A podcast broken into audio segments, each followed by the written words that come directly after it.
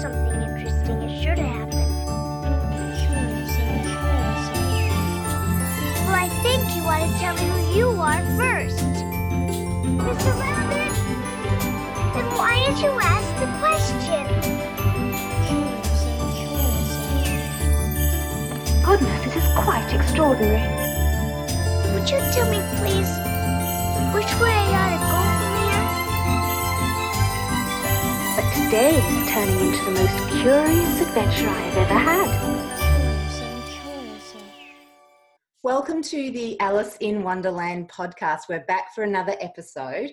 And I want to remind our listeners that this is a place for you to let your sense of wonder, imagination, and most importantly, your curiosity loose. We get lots of amazing guests on this podcast. And today, um, I have an amazing guest for you as well. So I'm joined by Anita Bentata. So Anita is an advocate for, for women um, and helping them activate their self love uh, especially when they find themselves in a toxic or an abusive relationship. And she's the author of the book The Wolf in the Suit. Uh, and this is her personal journey or an account of her personal journey and the insights that she gained uh, through escaping from that relationship I'm assuming because I haven't read the book, but we're going to talk more about some of this as we get going. So let's get curious. Welcome, welcome, Anita. Thank you. It's great to be here. And I love your intro because curiosity, I always talk about curiosity, and it's such an important aspect of being alive and awake in our situation and gathering information, and so vital. So I'm always, whenever I'm doing my talks, I always invite people to become curious about certain things so that we can expand our awareness about what's going on. And it's a beautiful gift to be able to have, and a lot of people, unfortunately, aren't curious. yes, and it's so life giving and enhancing to be curious, and it takes us out of what we already know. And if we just always stay with what we already know, then we're just on repeat, and it is hard to have that wonder when we just are in a habit mode.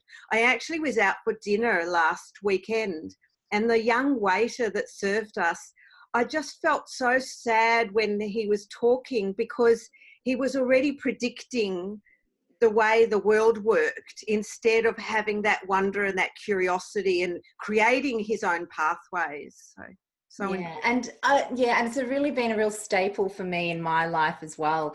Um, just that curiosity, being brought up a certain way. Well, you know, can we be curious? Are there other ways that can to lead to an extraordinary and a fulfilled life? But we're not here to talk about me.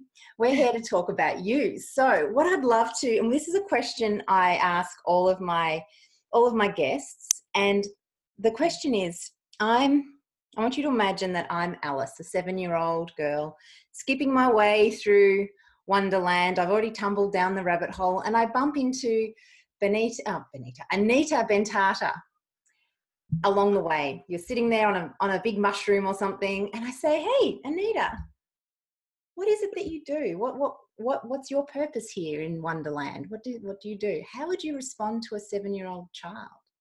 Oh, I've got I'm getting goosebumps. I just love that. Uh, my immediate response was, "Let's go off and play together and just be in wonder of how exciting life is." And I guess I, I think that's what I also do with women because as well as talking in my book about my personal experience, part two of my book is me talking as a psychotherapist about my experience. And so I help women stay connected to their instinct and their wonder and their sense of adventure and not let past toxic relationships define them or limit them or structure how they feel or what their choices are. So I'd very much be saying to to Alice, we are so wise as children, and I help grown up women keep that. so we stay connected to our inner wisdom and so our playfulness. I, I love that. And I love what you're saying there about connecting to our inner wisdom and almost like our inner child as well. So from your experience because you've got your personal experience but you've also have your your your credentials and the studies that you've done as a psychotherapist what is it that you think starts to lead us off the path of being being intuitive, listening to that that instinct, what what could cause that to happen for us? I think, of course, we all have our individual experiences, so there's going to be layers of difference for everybody. But if I'm talking generally, as a girl, I I believe there's certain layers that we all get filtered by, no matter what our childhood is like. And I started organically telling the story of Little Red Riding Hood to my clients years ago and I spoke about how we get taught as a girl, like Little Red Riding Hood, to be kind and forgiving and helpful and to take on things that are emotionally too big for us, just as Little Red Riding Hood did. Because to go through the woods to the next village to a sick grandmother is a big task for a little girl to do. And so she goes out in wonder into the world, but she's not taught how to negotiate the wolves out in the world. So she responds just with what's in her basket of what she's taught. And we're not taught or celebrated or reflected back and allowed to be fierce and to affect others. We're, we're encouraged, you know, from that filter of patriarchy that influences families and religion and culture and so many layers, but also as a female, when we're under stress, we have an involuntary stress response that's u- unique as a female. I'm not sure if you know about no, it. No, we're going to go down that rabbit hole right now by the sounds yeah, of it. yeah. Oh, I'm, I'm, this is what I'm really passionate about bringing information to to people, men and women, about how our brain, how our body works, and what happens un, in our involuntary responses consciously and unconsciously. And when women are stressed, oh, I should backtrack a little bit. The fight, flight, freeze response that most people are aware of was only tested on men, and it was just assumed that women have the same responses. And so Dr. Shelley E. Taylor spent many, many, many years researching to see what happens for women. And we do have those stress responses as well, but we've got an additional one. So if you think about the man's response for survival is fight the tiger to protect the tribe. The female response, activated by the oxytocin and the estrogen levels, is the tending instinct tend, mend, and befriend. And it's all about looking after, keeping the tribe together, repairing. And it's so that the tribe can survive, um, not the self. And so when we've got that layer and we've got patriarchy layer, there's not enough that's celebrating as a female to be different and to be powerful and fierce. And so I think that is a huge defining thing for so many females that we we reach a certain age and i'm trying to remember the name of that author that interviewed you know hundreds of teenage girls and she found that when girls get to a certain age they they kind of diminish to not bother um, the other people around them and withdraw and reduce themselves. And I see that again and again, and in really subtle and unconscious ways, how mothers do it to their kids, friends do it to each other, partners do it to each other. That that lack of emotional muscle to be able to be with the uncomfortable and be with the whole and be different. Mm. Mm. So do you think just based on that because of what you're what you're saying about this unconscious sort of fight flight mechanism that women have that's a little bit different this is mend and repair um, do you think that we as women then naturally will try and fix things because you know maybe it's a relationship at work maybe it's a job i don't like maybe it's something happening at home you know we're constantly ingrained in us is this want and need to fix it at our own detriment. Is that what's happening?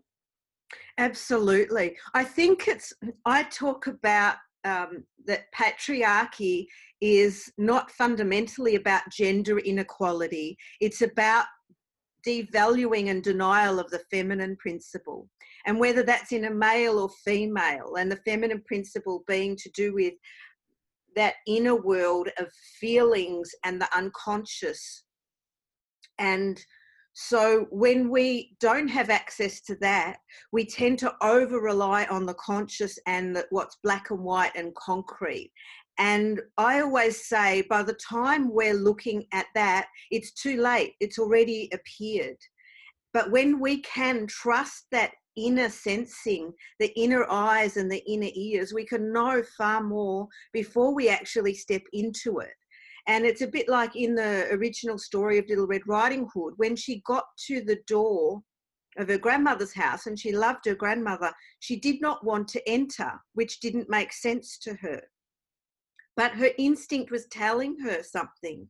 But what gets reinforced in the story is to rely on the realities of outside of you rather than your inner sensings. And so often we deny those inner sensing and brush them off.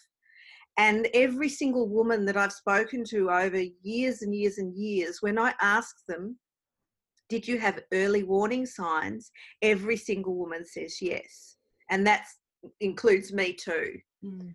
But we have been taught to disconnect from our body, our feelings, and the unconscious. And so that's the three areas that I really work with to support people to connect to the whole of the experience because we can know so much more than we know. And some people might think that sounds a bit woo woo, but we actually can know an extraordinary amount.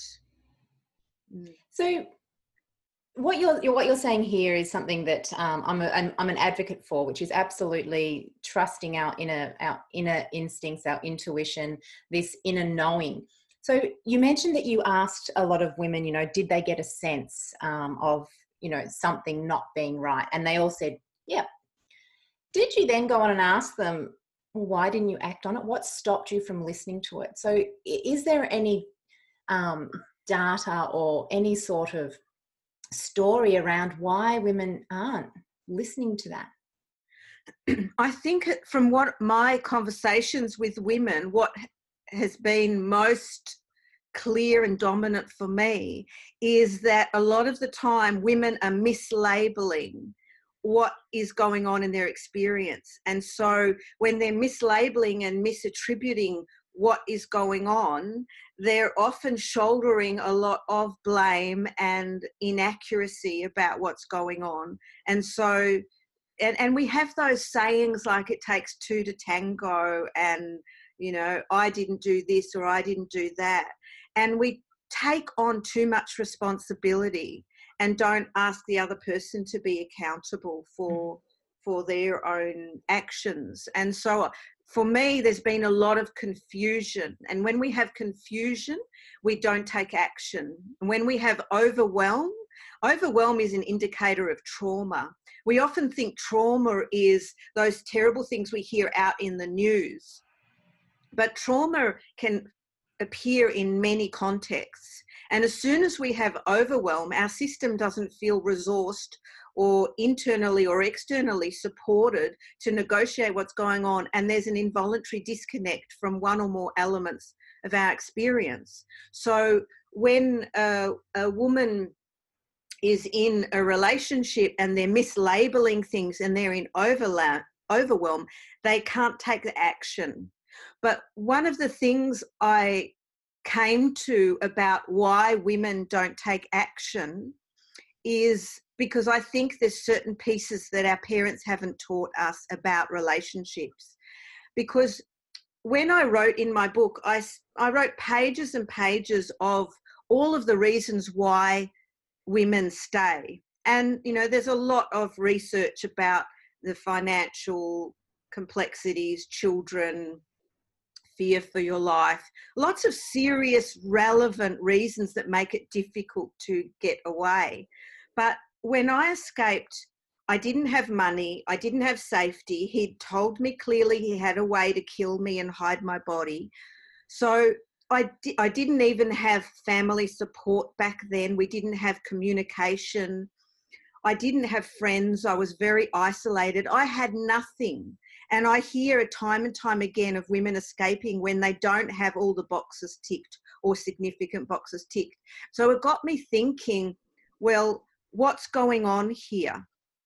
And for me, there's a whole lot of events that can come up, but I think the reason why we don't act on those red flags in the early days is it's really clear when someone is loving to us. We move towards them, it feels good, we engage with it. Yeah. If someone is totally oppressive, then we don't tend to move towards them. We know we've been taught again, keep away from those people. Yeah. But very often I find our parents haven't known how to teach us how to be with someone when they show a best and a worst face. And so as soon as we see a best and a worst face, we we can go into overwhelm, disconnect, and then we over rely on specific beliefs that say he's stressed or this or that, something else. And we start to do a this or that instead of looking at the whole because we don't have that emotional muscle to be able to be with the whole. And I think it, it very often starts to get set up in childhood when our parents, no matter how effective they are, often don't have much tolerance to being with owning their own worst face. And so we learn when we're when we're dependent for our lives and our brain hasn't finished developing, we learn at a young age when other people can't tolerate being owning their worst face, and we learn to accommodate that.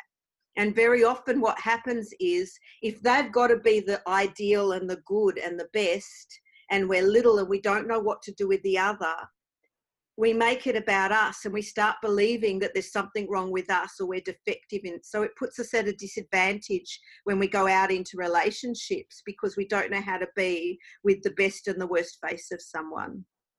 So if we've got parents listening right now yeah. how, what what can they do to prepare their children to be able to navigate relationships uh, in the future? So what what can they do in their own relationship now to set their children up for success?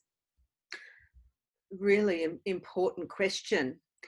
It's a lot about being able to be with the uncomfortable and to think about your feelings and feel about your thinking rather than shut down on being with the experience and looking at what do you avoid or what do you derail and detour from or what what feels unthinkable and unbearable and getting some mind body skills to help you to be able to be more present and communicate and talk about what's going on. I do uh, one of the workshops that i do is about protecting our children. And everything that i teach for what to do to help protect your children. If you're not walking the talk and doing it for yourself, children don't follow what you say, it's what you do. Mm. So a lot of it is about doing your own personal work. But there's some distinctive experiences that I can recall with when I've been with my grandchildren and I've seen other parents with their children that have blown me away that may be relevant to share to help because we get in our our habits about what we see and and how we respond to things. I was with my granddaughter one day and a friend of hers came over with his mother and my granddaughter was feeling a bit shy and she didn't want to engage with him. And he kept trying to engage with her, but she didn't want to. Well, the mother of the boy then started saying, Oh, that means she likes you. And so my granddaughter had moved to the point of standing beside me to going behind me because she was sending social cues that I don't want to engage. He didn't know how to respond. And the mother was was doing that mislabeling because she didn't want her son to feel rejected. I'm assuming that on some level. now there was a beautiful opportunity where that she missed to teach her son to be able to be with the whole, be with the uncomfortable, and not blame, because we do an awful lot of blaming as adults.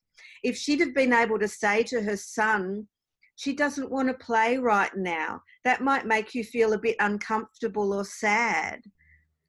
What do you want to do? Or how can I help be there for you? Yeah, but rather than she made out a, a distortion of reality. And so we've got to be really mindful about what we're communicating, not just with our children, but what our children are seeing and hearing and what we're even thinking they're they're not hearing or seeing but they are about how we are in our all our relationships. What a what a great example because for me my mind because i understand how our childhood experiences I, I, teach very similar principles to as you how childhood experiences can then form our program as an adult. So if we use that story as an example there is a possibility and a potential i'm not saying it's going to happen that that young boy will be around uh, a female who doesn't want to be with him and she's sending signals no no no and in his head he's saying she likes me yeah That's a yes i can go after her no means yes mm, mm. we hear a lot about that with people um, men thinking and they don't realize that the the parents have potentially planted that with some uh, misappropriation of trying to make them feel better instead of actually as you're saying looking at the whole circumstances and showing them how to deal with discomfort, maybe rejection. Mm. And I think it's so important that we teach our girls that it's okay that someone is disappointed or upset or doesn't like what we do. And there's even a place for interrupting someone, and that we don't have to mirror them because physiologically, even, I don't know if you've heard that research that our hearts all have their own rhythm that they beat by, but the HeartMath Institute have done some studies, and when the heart rate comes in a certain distance between each other, they'll start beating in the same rhythm. We're such social beings of wanting to connect. And we need to encourage our, our girls that it's okay to interrupt and it's okay to do what's right for you, even if another person is disappointed, because they have to learn how to be with self soothing themselves if something doesn't go the way I want, they want. But don't betray yourself to, mm. you know, to support another person. And I think it's really important that we speak the same way for for young boys as well because um, we can be very general here and yes i know that a lot of a lot and not all but a lot of the problems that we have with relationship abuse majority of it is male um, it, it's caused by male but there are a lot of females out there as well women who have been brought up in not the best circumstances who lead to abusive relationships um, who become very dominant in relationships and they have some of the the subtle abuse as well. And so i think we've also got to be mindful that this isn't just a this isn't just something for for women this is something that happens on both sides of the fence as well. Um, but i think because you're very focused on because you are a female and i'm you know we're both females we can speak from this experience so uh, yes. yeah we've got to be mindful that it happens both ways I agree, and that's why I say this is domestic violence is not about gender inequality because I have worked with same-sex relationships, female and male, and I've also worked with men that have been abused by by women, and so I absolutely agree. Mm. It, it is an issue all the way around, um, and there's a lot of psychological abuse um, and punishment um, emotionally from women to men that is very very destructive. And hopefully all people realize nowadays that um, psychological and emotional and verbal abuse most people would say that that's more damaging than physical abuse. Because we've received that social recognition that you know it, physically harming someone or sexually harming someone is not okay. But the other attacks our sense of self and can get much more slippery to um, we know when there's a bruise or something that that's wrong. But when we're bruised internally, it's it's incredibly impactful. And uh, when I have worked with men, they've never come in the room and believed that they were in an abusive relationship, and it was me feeding back what they were saying to them and saying you were actually describing in an abusive relationship. And i can recall one man saying he was you know he was a big strong man um, saying but i'm not scared of her. And I said, you don't have to be scared of someone to be in an abusive relationship. But what I'm hearing you describe, and you've used these exact words yourself, not me, you walk on eggshells. And if you don't do what she wants, the holiday, the restaurant, the decisions all have to be what you, what she wants. And if she doesn't get it, she doesn't speak to you, she punishes you. So there's a pattern of control and punishment and denial of the other person, um, and financial abuse too, because you know he, he was providing everything, and and she was manipulating. Um, and you know he had such a beautiful gentle heart he he was the one that didn't have the boundaries to go no that's too much. Mm. So absolutely. Yeah, and I think we we sometimes forget about that that mental that mental abuse. It's it's very very toxic and a lot of people don't realize that they're in a relationship that is actually toxic for them. So are there any cues or anything that someone can sort of sit back and put a lens over their relationship just to see whether they are potentially in a relationship that may not be for their best interest, but they're not realizing it, or maybe their the intuition saying this isn't quite right. They're not acting on it. Maybe this will validate some of the things for them. So, are there any key signs? Sure. The for people that want to really know more depth about the key signs, if you go to my website anitabentata.com, there's two free downloads that specifically goes into that. One of them is a checklist about if you've got questions about the status of your relationship. And so you can read through that checklist. But also, there's another um, very comprehensive document there about the 34 myths to do with domestic violence.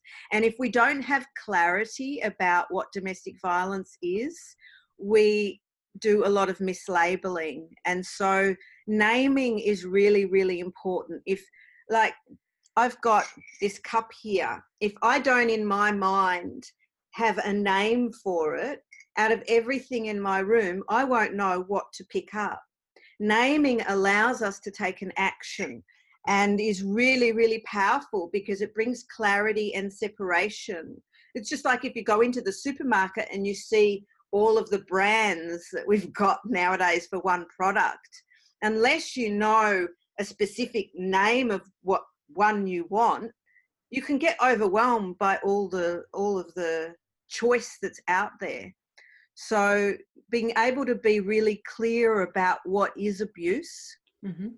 or and what is toxic. And so if you go into my blogs as well, there's a, a blog there that describes the difference between abuse and and toxic relationships. But in the end, if you feel uncomfortable and if you don't feel like you can be yourself, or you get punished for it in some way, it can be indirectly punished, then it's just not good. And if the other person can't tolerate you speaking about your reality and they deny your reality, your feelings, your choices, then that's a big red flag. If you're hearing blame and jealousy, um, or if it's in the early part of a relationship that's moving really fast, um, you know, they're, they're all, you know, red flags to, mm. to look at. Yeah, I want to I want to double back a little bit around the intuition piece because we were we were going we were talking about that. And I think that goes hand in hand with what you're talking about now is really listening because sometimes the red flags are there and you the red flags are actually a little bit of a feeling too. You'll feel something intuitively and knowing whether something is right or wrong for you. So for me personally, um, I ended a relate. Well, I didn't end a relationship. I was had a relationship end many years ago. It's coming up for about twenty years now. Um, but I intuitively, it's really interesting the whole story that originally when we were getting married, the day of our wedding, I thought I just had bride's nerves, but I was sensing something wasn't right. Mm. And I didn't sleep at all the night before. I felt horrible the day of my wedding mind you, I haven't told anyone this, so now it's going out into public, um, but that's okay. So I was really feeling something wasn't right. Um, then, you know, seven years later, my my husband was having a, an affair with his childhood sweetheart. Um, now he hadn't had it the whole time through the marriage, but I started to sense something wasn't right at this like six seven year point, and then it turns out in a story. Now I don't know if there's truth to this story or not, but this is what I've been told: is that his childhood sweetheart was actually wanting to come and stop the wedding. Now, I mm. didn't know. We went ahead with the wedding. So my intuition was actually telling me something's not right. I mm. didn't know what it was, but I just thought it was fear. And then I went through six years of a, a relationship. It was a good relationship, but there were always little signs that maybe something's not quite right. And I would, like you're saying, I'd put an, ex- oh, it's just stress because we've got a business. It's just stress because of this. And then it started to obviously get, um, get worse and worse. So I want to, I want to help our listeners understand how to listen to that intuitive inner voice. And then what sort of, what does it take? What's the courage to act on it? So for you, you escaped something, what I'm uh, understanding is a very toxic and potentially abusive relationship what gave you the courage? In in the end what allowed me to escape was he ended up going into hospital. And when he was in hospital because i had a break from that daily pressure my the fog from because when you're in overwhelm and stress the two hemispheres of the brain they they disconnect and so you're in a fog and you actually lose access to the frontal cortex where you can process the detail of things and the feeling of things. And so when he was in hospital it was like that fog lifted and it, there was just such a clarity and i'll always remember this day i was taking dinner to the dining table to my two daughters and i just felt such joy and ease and spaciousness and beauty and light. The room just felt really light, and it was like, oh, this is the way it's meant to be. And so when he came back from hospital, I said, I'm taking my life back. And he said, well, he'll train an, a 16 year old to take my place, kind of thing. And then he backtracked on that and said that if I left, he'd commit suicide. And so then there was all that attempt to control. But because he was still recovering from hospital, he wasn't his strong self. He was still, you know, he was on medication and he wasn't as active. So I felt like I had more safety. I really don't know if I would have been able to escape if he hadn't have been in hospital mm. and um, been recuperating. And I felt so guilty leaving when he was recuperating, but I knew deep down that this was not about him, whatever was going on with his health. He'd been like this from day one. And that I needed to get out for my girl's sake, let alone for my sake. Mm-hmm. Um, so it, yeah, it was like that window of opportunity that enabled. But I, I so love what you said about um, your beautiful sharing to do with your the night before your wedding because that listening to that little that when I talk about Little Red Riding Hood, I talk about the woodcutter gives us three messages that no matter where we are in our life, we'll all benefit from. And the first thing the woodcutter, woodcutter does is he pays attention to the little. When he's out in the woods, if he hears something little, he pays attention to it. He takes it seriously because it could be a wolf prowling or it could be a tree coming down. And so, because he pays attention to the little, he's on track. And the next thing he does is when he hears the sound of the wolf snoring and he registers that doesn't sound right, he doesn't go, That's none of my business, or I don't know what that's about, I'll just ignore it. He barges in. He's willing to take a risk. And that's what I think the thing is that when we pay attention to that inner wisdom, we've got to be willing to take a risk. We've got to step into the unknown. And I think we get so uncomfortable about doing that. We want to know before we can know. And that's what trips us up. The next thing, the third thing that the woodcutter does is that he cuts the wolf to get Little Red Riding Hood out. So he is willing to be with the messy and the complicated to get to what is good and important. And so, if we can do those three things, then we can help minimize the years that we are sensing that something's not quite right. Mm. And it can, when we keep doing that, we create this momentum that is so enhancing for our clarity and our confidence to be able to trust that inner knowing and every now and then i might like you know i'll pick up something and then i'll go yeah i truly believe this is so but i might just experiment and see what will happen and it always without a doubt is confirmed for me always so it really can reassure you know go with those inner sensings mm. Mm. and look i love the i love the connection with little red riding hood here it's absolutely wonderful and the woodcutter so when you're talking about the woodcutter i'm thinking about okay so let's say i'm little red riding hood and i'm in an a, abusive or a toxic relationship with a wolf the woodcutter can represent your family your friends um, or it could be you as an onlooker seeing somebody in your own life who um, may be telling you things. And if you notice the small little things that they're saying, you may be able to actually help them escape. And it might be messy. Or is is that part of it too? As us be, being observers for our friends and so forth, we can then become the woodcutter. Absolutely. I think also that there's always more than one possibility. And one possibility is to uphold the wonder of Little Red Riding Hood and the generosity of her spirit. We need an inner woodcutter to protect the innocence. Otherwise, the innocence of Little Red Riding Hood becomes naivety and we get caught. And, you know, just like when I was living with the wolf, I thought that if I was compassionate and assertive and understanding, then everything would work out because if I'm being fair, the other person's going to be fair. But no one taught me that the wolf takes advantage of those beautiful qualities.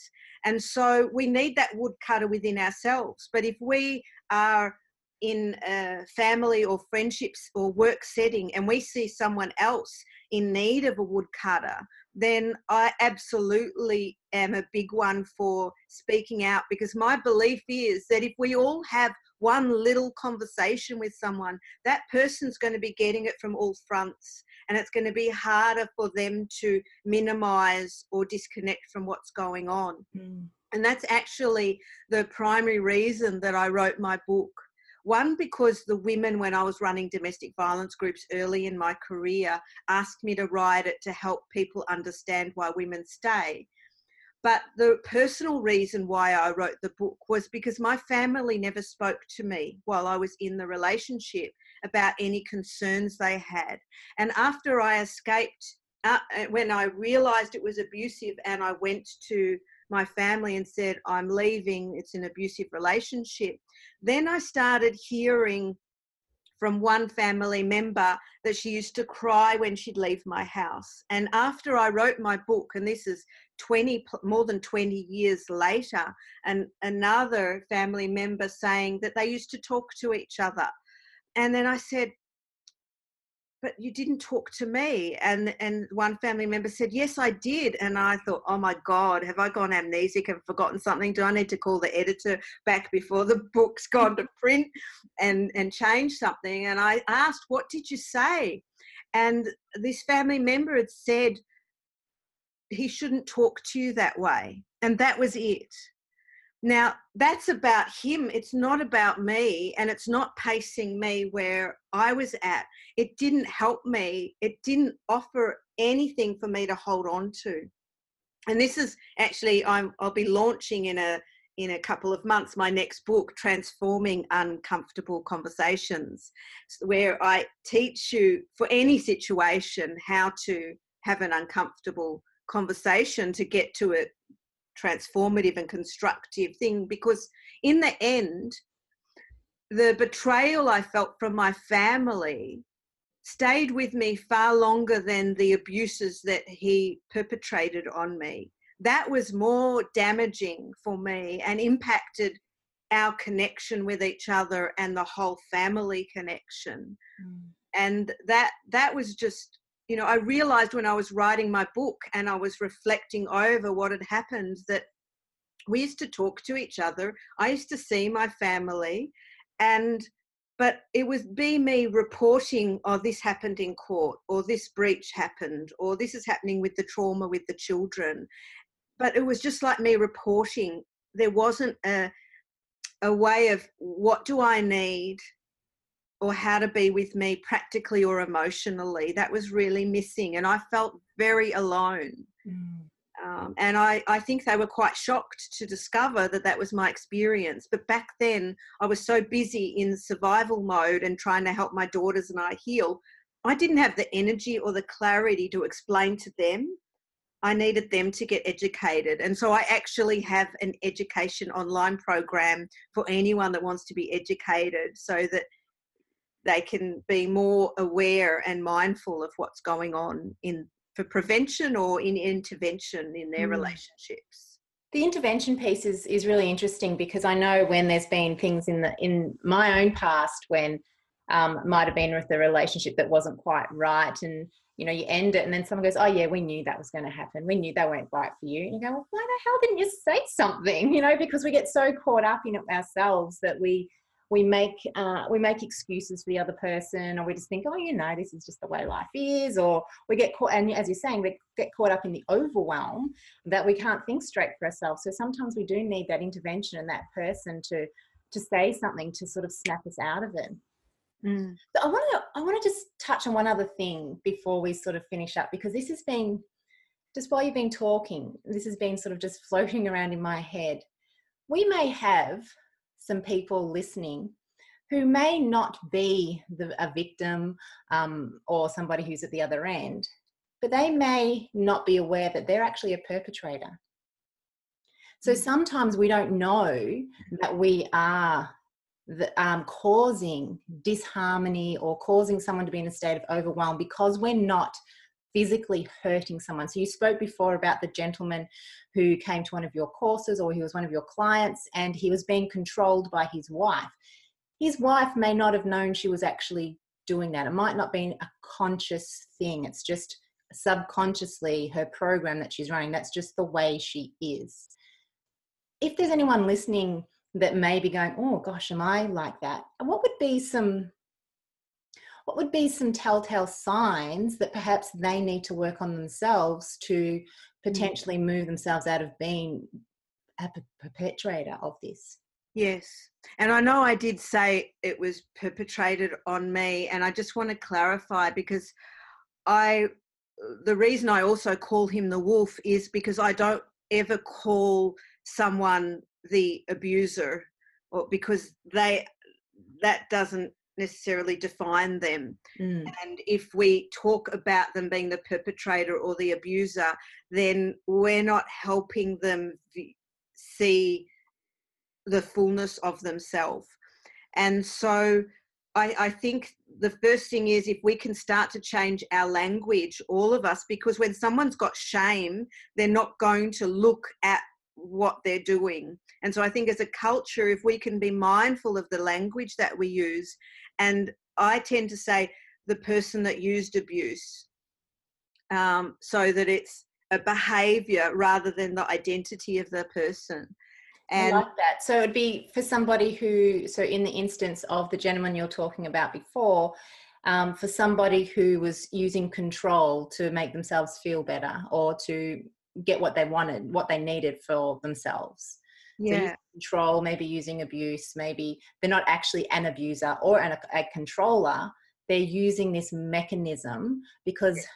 that's all they know. It's a tactic, yeah. Yeah. For whatever reason. But if someone is wondering, oh, how do I find out if I have some of those behaviors and that I want to take a look at that and maybe make some changes is if everybody starts to look at what they blame in their life and um, start to change that, then we will have an incredibly different society and interactions with each other. So, starting to catch yourself if you find whether to yourself in your head or out loud, you're blaming other people or other situations instead of what can I do about this right now so that I can feel better or uh, yeah that that's a really key part um, the I don't know if I've answered that fully for you yeah, so I, I, look, it's just more more interesting for people that I think some people don't realize that they they have behaviors that don't support a loving relationship. Um, mm. And it might even be a work relationship, it could be an intimate relationship. So, you know, there's an opportunity for people that are listening to think, well, hang on a minute. And I think what you're saying is really powerful. Hang on a minute, let me just check, let me just put a lens over. In my life, am I causing anyone to feel the way that Anita's felt or that other person's felt? am I actually, uh, do I have some behaviors that need to change? And what you're just saying here is think about what are you blaming for what's happening in your life? So, the, yeah, the yeah. other thing as well as blame would be start to question and become curious about um, your, are you denying the other person's feelings or thoughts? Or is there room for them to both exist? And the important thing is can the other person's feelings and thoughts affect you? Because when we're in a toxic relationship, it's the person that's using toxic tactics is the one affecting the other person, and it's not the other way around. If you want to get more clarity about it, I've got a, an ebook on my website called Crazy Making Verbal Emotional Abuse Explained. And there I list, I think it's or it's about 34 tactics that are verbal, emotional, psychological abuse.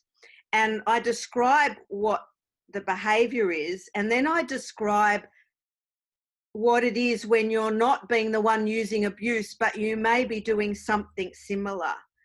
So that that may help people get clarity about where they stand. Mm.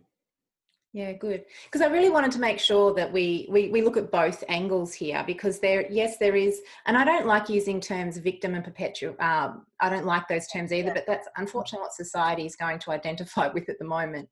But there's always there's always two sides. You know, we can't have a victim without somebody who is causing the the, the trauma, um, and so forth. So there's this I'm going to say there's a little bit of a tango, and even though you say it takes two to tango early, it's something we don't talk about. But there is there is a relationship dynamic going going on here, and I think if we can look at what we've done and what you've helped us understand is, yes, there are two sides. But if you are somebody who is on the side where you're you do have tactics that are a little bit toxic, maybe it's time that you take a look at yourself and get some help.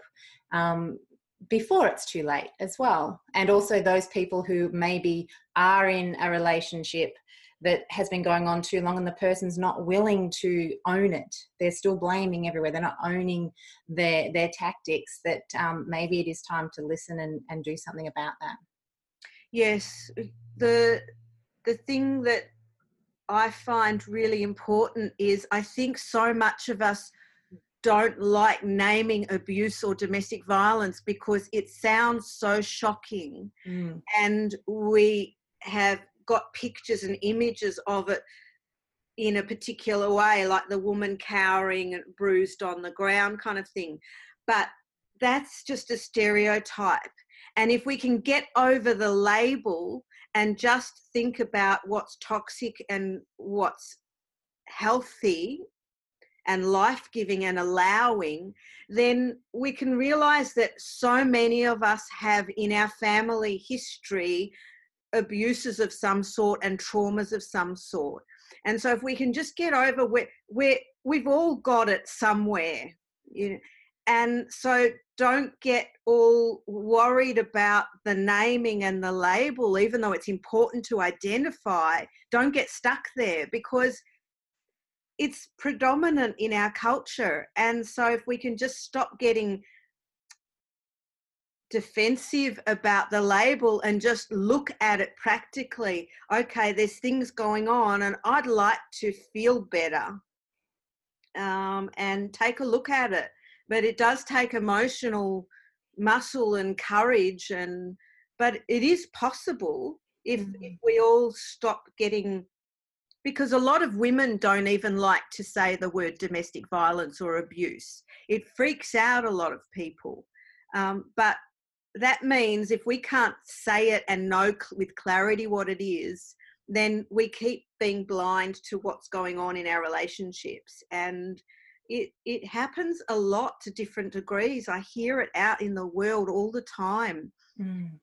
Look, I'm hearing it a lot, um, and this is going to be really interesting. This is probably a whole nother conversation, and we're not going to. I don't think we'll go down this rabbit hole right now, but I'm hearing a lot from some of the circles I'm moving in the corporate world where there are, uh, unfortunately, female bosses in leadership roles who are actually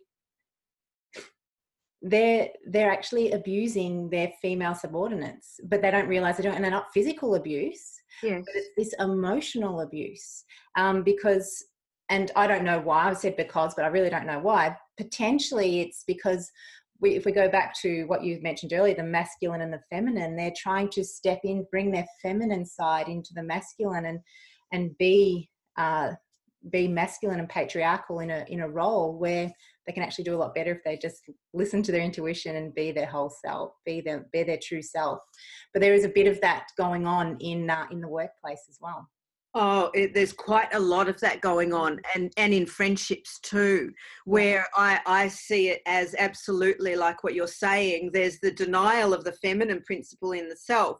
It's like they've I've got to put this on and just be, and there's nothing wrong with the masculine principle. The masculine principle is beautiful when it's connected to the feminine principle. It only gets regressive when it's disconnected from the feminine principle. Mm. And we need our masculine principle to it, that's the one that takes our feminine principle knowings out into the world and can stand and protect them. And unfortunately, there is a lot of women that have taken on that that thing of denying the feminine and just being with the masculine it's it's very toxic. And i have women talking to me about that experience too in the workplace and and being hesitant to be in women's groups even because they've experienced that so much. Yeah i agree. And i yeah i'm i don't I, I subscribe to many women's groups because of that.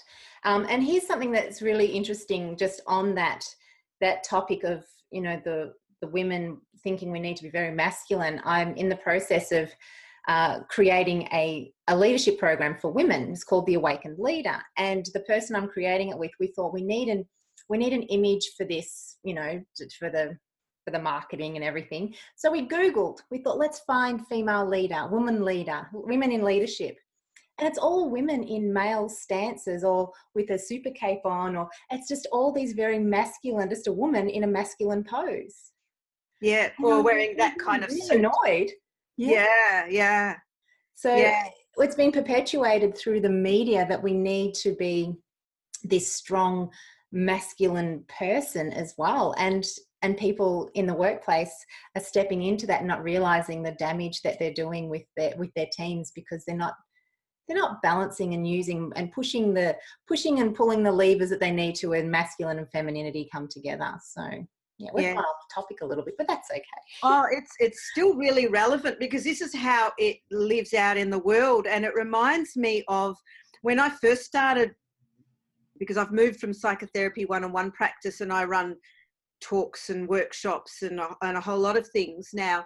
When I first started speaking, another female speaker, when she heard that I'm a speaker, said, Oh, you've got to change what you wear and your clothes and your shoes and everything. And it's like, No, I'm going to wear my style of clothes, my barefoot shoes, which are not heels, and I'm going to have my fullness of my hair. Um, it's like we need to have the variety of the images of because we are so unique and we need to celebrate that and not being Yes. narrow. I agree, but here's one of the things that can be. Um, I had a discussion very similar to this with somebody because I was at a leadership event recently and I was, I was speaking and I was chairing the day. And I said to them, This is really funny, but this is what I do and I'm doing it consciously. I do not like wearing corporate clothes. But because I know of how the corporate world, I was 22 years there, I know the majority of the perceptions that they have, the paradigms and the lens they see the world through. I will, so that I get not so that they feel comfortable with me, I will dress like them. Even though I'd rather turn up in my yoga gear.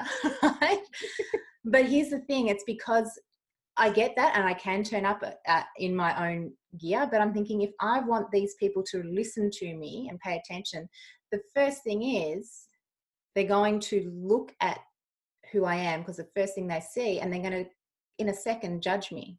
Mm. And so I'm either going to have them or not in the first five seconds. Mm. So, and that's just a sub, that's just a subconscious perception that they have. Mm. But I know, I know that's happening. So Mm. sometimes I make a conscious choice as to what I'm going to wear. And maybe if I'm doing something over a couple of days, I will dress for them on day one, then on next days it's me because you've, I've already won you over. But it's Yeah. interesting. The reason I'm saying that is it's interesting how, and I think it's starting to shift. We have these perceptions of how we must look. Yeah, yeah. We make so many assumptions and perceptions and that those attributions and the labeling that is so inaccurate. And even when we're talking with each other, someone says something and we think we know what they mean when they say it. But we we really can benefit and get such greater intimacy and clarity in our communications if we can ask can you tell me what you mean when you say that? Because i don't want to assume my meaning of that is this identical to yours. I'm saying that all the time when i'm working with someone because i want to hear the detail of their interface with it how they experience it. I don't want to hear a repeat of how i see it. And it brings such gifts such gifts. Mm. And that's the thing, it's your ability to perceive things in a different way, isn't it? And that it's again comes back to that being curious and Mm. really listening because so much of that goes on. The world would be such a better place if we all had that listening skill where we clarify this is what you've just said. I've got my view on how I what I think you mean, but can you just expand on that a little bit so I'm sure we're on the same page? When you do that, magic happens.